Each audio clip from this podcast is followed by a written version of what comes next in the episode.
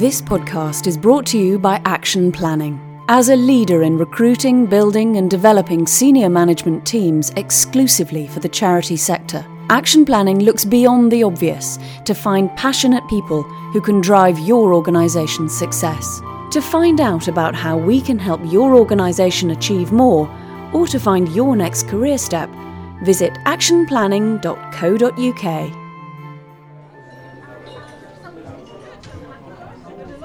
You're listening to the podcast of the very first in a series of Guardian Careers events. Our inaugural event focused on careers in fundraising, how to get in, how to get on, and how to move sideways into different roles. The panel included Paul Marvel, Director of Learning at the Institute of Fundraising, and Joe Swinhoe, Director of Fundraising and Marketing at the Alzheimer's Society. Joining them were Dr. Jill Mordaunt, Senior Lecturer in Social Enterprise at the Open University Business School, and Head of HR at Macmillan, Peter Morgan. Recruitment consultant Adele Bird also joined the panel, and she currently leads the senior recruitment team at Action Planning. If you want to hear what they do in a bit more detail, just click on their names in the notes. Otherwise, sit tight and listen to the answers they shared with our lively audience. Okay, so I think we're going to start. First of all, just welcome and thanks for coming out on a dark, cold November. Um, it's really lovely to see you all here and uh, just welcome you to our first careers event, and it's all dedicated to fundraising. Is there anyone that's got a question that they'd like to ask? And if you have, put your hand up because there's a mic coming. But please wait for the mic. And if you can tell us your name and where you're from, that would be really helpful. Osman. Hello, panel. You, you uh, can hold the mic if oh you like. Yeah, cheers. uh, hi. Um, thanks for your time, guys. I was a fundraiser, a face-to-face fundraiser, for about a year and a half, and um, I think very highly of my role and responsibilities as a team leader and effectively line manager.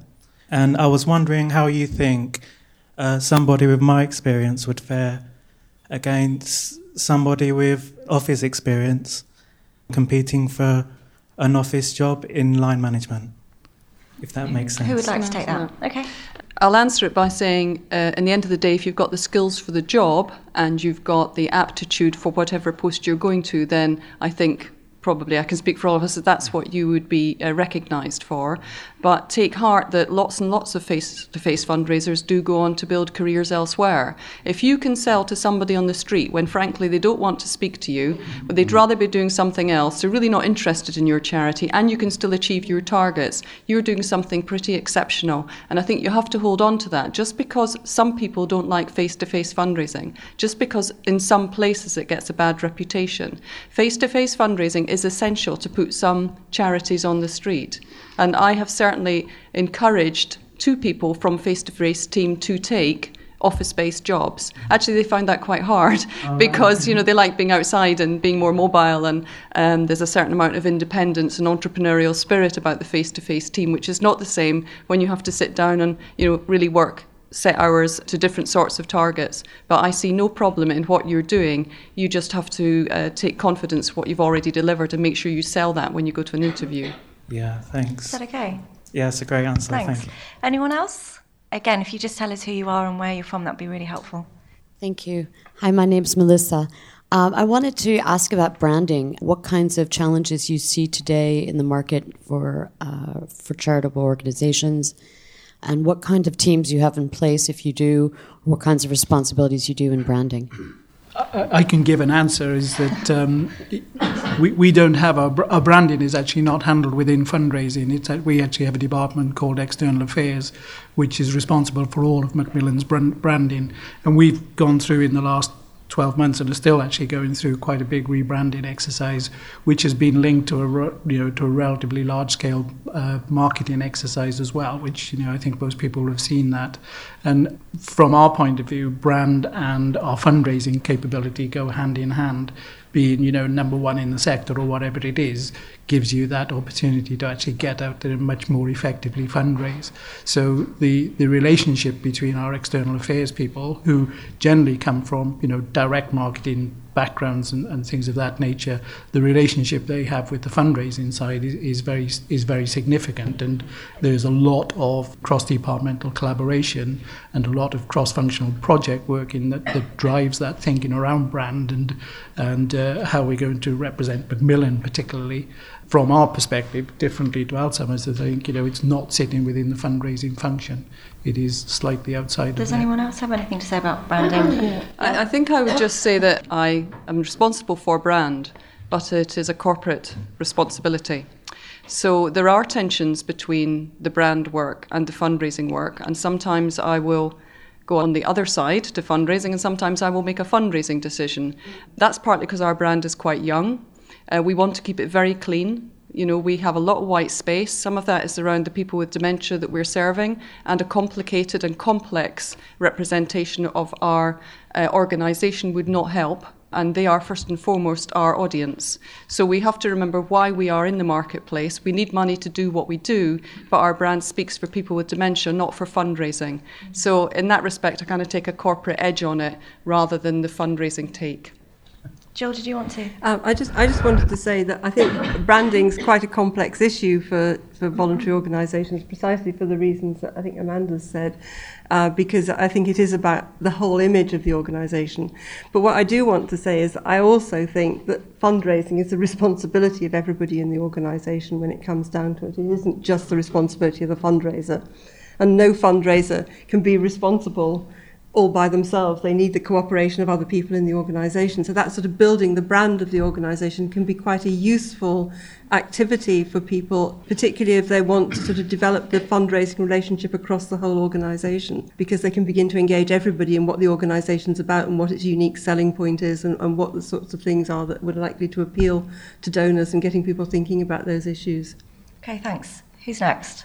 Hello, yeah, I'm, my name's Julian, and um, I currently do a fair bit of kind of bid writing work related to uh, education and employment. I wanted to ask what the freelance opportunities were in funding. Who would like to take that? Well, I can probably answer that. I mean, in terms of action planning, we have an associate database of people who are looking for freelance opportunities and we manage that and so we have a lot of charities that contact us who need help with specific areas and so I would say, you know, send us your CV to look at the possibility of being on our database for that. And I'm sure there's others that do something similar. And we have our research side, just statutory bid writing, and just secured over a million pounds for one of the children's charities recently. So, you know, it's a really key area. It's a really key service that we offer to organisations. And there are opportunities there for people with those skills, definitely. Is it is it a, a sort of feature of fundraising that it's short term contracts? Is it or not? I don't mm. like short term contracts. Okay. For certain organisations, particularly for small organisations, they, they perhaps haven't got the capacity to actually have a fundraising team and a fundraising operation. So having people, freelancers who they can, you know, use Dip and call in to Mm. do certain projects rather than have somebody on the payroll the whole time. But I mean, I encourage people to have a longer term career. I don't like people with just two years here, there, and everywhere on their CV. Fundraising is about relationships. It's And about developing over a long period of time. And quite honestly, what what somebody's delivered in two years is the result of the person who was there for the two years before that, de- establishing Yeah. those relationships that they've then then developed and, and seen to fruition. It's a long term. Did you want to come in, Paul? Sorry. Yeah, everyone's if I could just now. build on this this sort of emerging uh, um, issue that didn't come directly from the question, but I, I, I think is an Weave it in, interesting one um, nonetheless. I think as a fundraiser, it's desirable to have people in your team who have longevity of experience in the organisations in which they've worked. Not only because they're unlikely to have proven themselves in, in a year or 18 months, but also because it, it, I think, to your own benefit as a fundraiser to show that to demonstrate your credibility through working with an organisation for a reasonable length of time.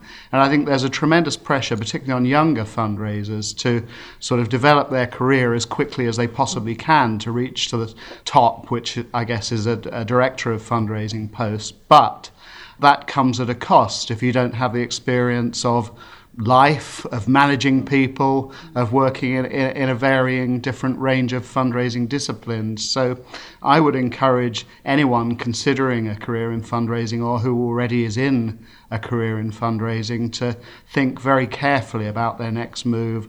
Do, as what Jill said, research the organisations that you want to work for, but do not join an organisation for which you're not passionate about the cause because I think in order to sell the organisation to its donors um, and to potential donors, you have to be passionate about the cause. And it's relationship based. And how can you build a relationship with a donor if you're here uh, and you know somewhere else tomorrow? Could, could, I just add something yep. else? I think that going into a small charity can be really a difficult place to be. You're on your own, but it's, it can be the best steep learning curve if you're prepared to put yourself out to it.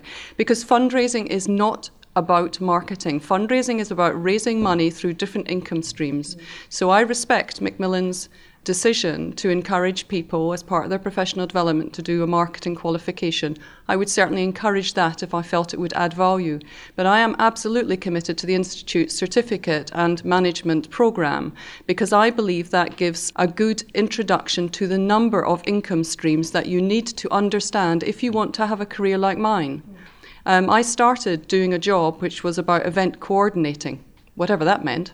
Um, I organised a farm fair. I had to liaise about contracts. I had to talk to corporates. I had to get people to perform juggling acts and deal with sheepdogs and stray chickens. you know, I actually dressed up as a chicken as well, but that's another story.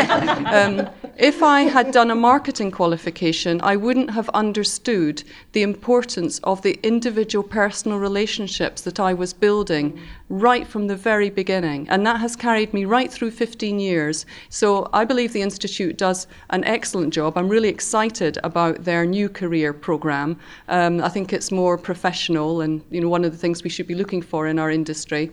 Okay, let, us move on. Sorry to interrupt you. I just want to move on. I just want to get as many questions in as possible. Hi, um, my name's Lindsay, and I work for a small health charity. Um, and I recognise a lot of the points that people have been making about um, sort of longevity and the amount of time it takes to develop uh, relationships.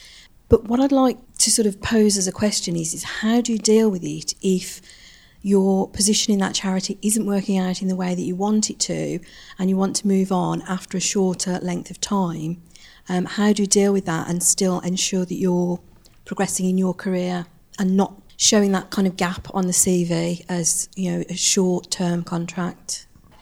Anyone? I'll, I'll, come in there. I mean, well, listening to other people on the on the panel, I think people have had checkered careers, and I think it's about making the most of the experience you have. Uh, one of my jobs I walked out of after six months because I didn't like the person I was working for. And it felt like jumping off the end of a cliff, and I didn't know what I was going to do. But in fact, if I hadn't walked out of that job, I wouldn't have walked into my tutoring at the Open University. At the time, it didn't look to me like it was a good move because I think I was getting about a thousand pounds a year working as a tutor for the Open University when I started. But in fact, it grew into something and, and became something that I just loved doing. I love the students we have, I love the kind of work we do. And I wouldn't have gone there if I hadn't walked out of something that wasn't working for me. So not to worry is the advice. Yes. Yeah. Can I add yeah. something there as well? I, I, would say you're allowed to make a mistake in yeah. your career yeah. as well. And as as somebody who obviously reads CVs for a living, um, I also actually advise people on their on their CVs and when I do that service, I get people to talk through exactly every move they've made, why they made it. And, you know, it's okay to have a mistake. It's if you have just stayed 18 months here, 18 months there, never stayed anywhere mm. for long. But if you've made a mistake, if there's something not right about the organisation or not right, you know, for you within it, that is okay. But just be honest that that wasn't right, but you learnt from it and now you're ready for your next career move and there you're wanting to stay for longer. It's not that you're a job hopper. Thanks. Uh, Paul, you want to come in yeah, here, Yeah, just you? a really quick point on that. I, have been in that situation, so I know exactly how you feel. And I think the worst thing you can do as a fundraiser is be unhappy in your job because that will show to your donors and to the other colleagues that you're working with. You know, my advice is to make sure that you find the right opportunity coming up, that you don't jump into something that's going to be another um, unhappy experience, and that you make sure you make the right decision, but there is no harm in it. Okay, next question. Um, hello, um, my name is Barbara, and up until uh, July of this year, I was working for a small charity as a fundraising manager. Sadly, I got made redundant. Um, I've been looking for another role, and my question really was about the institute um, institute's qualification. I did actually do Jill's course. I knew I recognised the surname. I've read the book. Um, do the panel really believe that this course that I sweated to achieve will help me in my job search, or is it going to be more about the experience? Over to you, Jill. All I can say is, I, I mean, today I came I came here from a board meeting of a small charity that I'm involved with, who's looking for a fundraiser actually. but I think if I'm recruiting people, and I've been on loads of recruitment panels in the voluntary sector over the years, having somebody who's actually taken the trouble to go and study something about it as well as having experience of it stands them in good stead, in my view. And well done. did you, Paul? Did you yes, I did. I think a professional qualification in fundraising is going to become an essential requirement um, over the next 10 years. I can see um, it appearing on person specifications and job descriptions that you will be expected to be a member of the Institute of Fundraising and to have a qualification at an appropriate level. At the moment, we're just introducing a new framework of qualifications which goes from entry level right up to the most senior level, and we'll be implementing that over the next three years. There's currently just one um, qualification, which is the Certificate in Fundraising Management. A recent um, survey that was carried out by a consortium of eight professional bodies, which includes the CIPD and the Chartered Institute of Marketing, found that if you're a member of a professional body and you have a relevant professional qualification, over your lifetime career, that will add up to £152,000 of extra income. So, you know, it, it's a good investment um, in your time to be a member of a professional organisation and to have a relevant professional qualification. Thank you. Uh, next question. Um, good evening. Um, I'm Joanna. I've had previous experiences in um, adult education and then working as a manager f- of urban regeneration projects in a local authority. And many of the sort of skills that you've mentioned, like you know the the campaigning or the lobbying or the talking to businesses or dealing with the voluntary sector, are things which I've done in that capacity. And I have been an external funding manager as well in a local authority. So that's really statutory funding and European funding. Now. I would like to broaden my experience, and I found that many um, posts are very, very specific in what they want in terms of, you know, it has to be a major gifts person or it's got to be the donors. I feel I've got a lot of transferable skills, and I'm not quite sure how, how it, I could best organise the transition, you know, from the statutory to some of these other roles one thing I would suggest to you, if you can organise it, is actually either seeing if your organisation will give you a placement. That's one thing you can ask for. Another thing I think is is just, and I think probably a lot of us got into things this way, is just volunteering for something and getting some experience that way, and actually going and offering to help and getting a taste, you know, of seeing what, what they do and, and whether that suits you. There's plenty of opportunities out there. Just ring up an organisation you fancy and see what's going for you. Adele. Um, a couple of things I'll add on that. Um, and one thing that I really like to encourage people to do is look at becoming a trustee. It's a slightly longer term way of gaining experience, but the sector needs trustees yeah. and it needs a, a, good mix of people on trustees. So, again, you know, we've talked about being passionate and interested in the organisation. Find an organisation that you're interested in and, you know, and, and look at that as a possibility. And that can give you a lot of experience and understanding and develop your skills. I mean, I'm chairman of a small charity and in fact i'm de facto chief executive because it's so small. And you know that gives me a huge amount of skills and experience that i perhaps wouldn't have otherwise had. Uh, so i really encourage that and you know and charities will welcome you with open arms.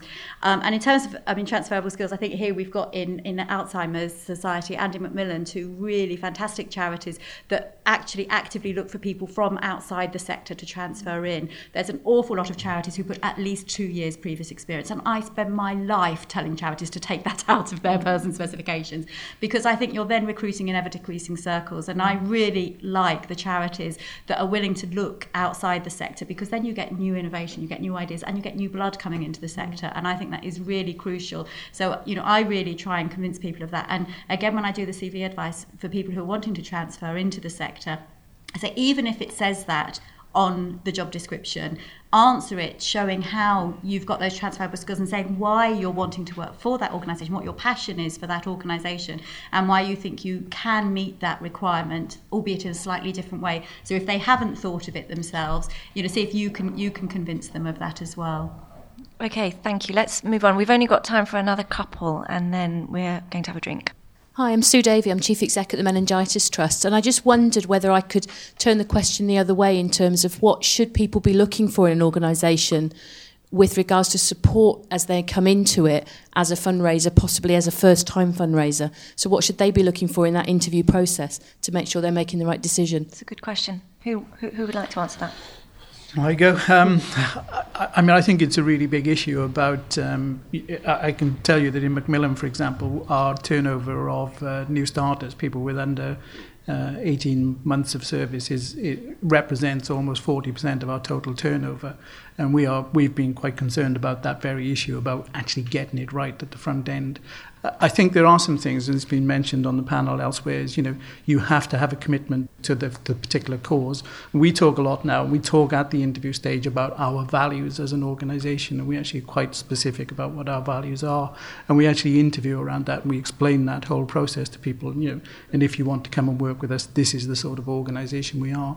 And we're actually starting now to do a lot more of actually explaining the organization structure and the hierarchy around you know, what people will come and work in and what the environment they will work in in terms of an organizational environment, that they will know about it and they'll be quite comfortable. And it's quite difficult for Macmillan. We're a thousand people. That's quite a big charity in some ways. And for us, that means quite specific jobs. So our job descriptions can be quite narrowly defined and quite specialist. Um, whereas in other charities, and we've merged recently with some smaller charities, what we found is that they have much broader job roles. So, you know, that's a really important thing that I think candidates need to find out from an organisation going into it. And, you know, there will be mismatches, and I think that's one of the issues that we are trying to address. Um, I'll add to that if I may. I think the important thing is that the interview is a two way process. Mm-hmm. The candidate is selecting the charity just as much as the charity is selecting the candidate. So I am always pleased when people ask what's the induction programme like, um, what training and development opportunities are there for me, who's my line manager, because sometimes people do forget to ask. We don't do value based interviewing in the same way that I think uh, Peter is describing in Macmillan. Um, so our interviews are around the role, and I don't know whether I'm doing something wrong or something right, but my turnover is like zero. So that's because partly because we're growing very fast. We're actually in staff numbers bigger than Macmillan, um, smaller in turnover. Clearly, they're a bigger charity, but uh, we have 1,500 staff. And I think what we have tried to do is keep quite generic job descriptions, which does allow people to come in on all sorts of jobs, not just fundraising, but service support and delivery, media campaigns. They can show good transferable skills, um, a commitment to our cause, and a willingness to learn and study. Then I'm always open to, to that conversation. Well, I know I was going to take one more question. Just one more? Okay, very quick. Hello, my name's Irene. Um, I work for a, fairly small organisation of about 100 people. I'm very interested in working for within a much larger organisation. I mean, how easy is it to make that transfer from a very small organisation as a lone fundraiser to working within a large team? I mean, is it encouraged or an acceptable common? Well, I, I, can only say, Irene, that I've done it and it was great fun. You know, the, the farm was, um, I was the only fundraiser there. Um, and NSPCC was a very large charity when I joined it, even bigger now. Uh, so I think you just have to be uh, courageous. I think you have to remember that you're doing a great job as a lone fundraiser and that you have skills. It will be different culturally. It won't just be you making decisions, though, and you have to remember that um, where your team in the charity that you're in is about you plus service delivery people or whatever your you know charity does the team in a bigger charity is much more about working together to achieve an objective slightly different. So you might want to think about how you show at interview that you're able capable or got transferable experience to show that you can do that And I, I, would also add, having also worked in big and small charities, that um, I think that the different, diff, big difference between working in a larger charity is that um, fundraising tends to be specialised. So you'll be working in a department that does a particular thing, like direct marketing, corporate partnerships, or trusts, whereas you may have been used to doing the whole lot um, in a smaller charity. So that's something that you would need to think very carefully if that's that's the direction that you wanted to take, or if you prefer to remain as a generalist. And there are swings and roundabouts with both, I think. Okay, I think we're going to finish there. Um, so uh, I just hope that you would thank the panel with me with a round of applause.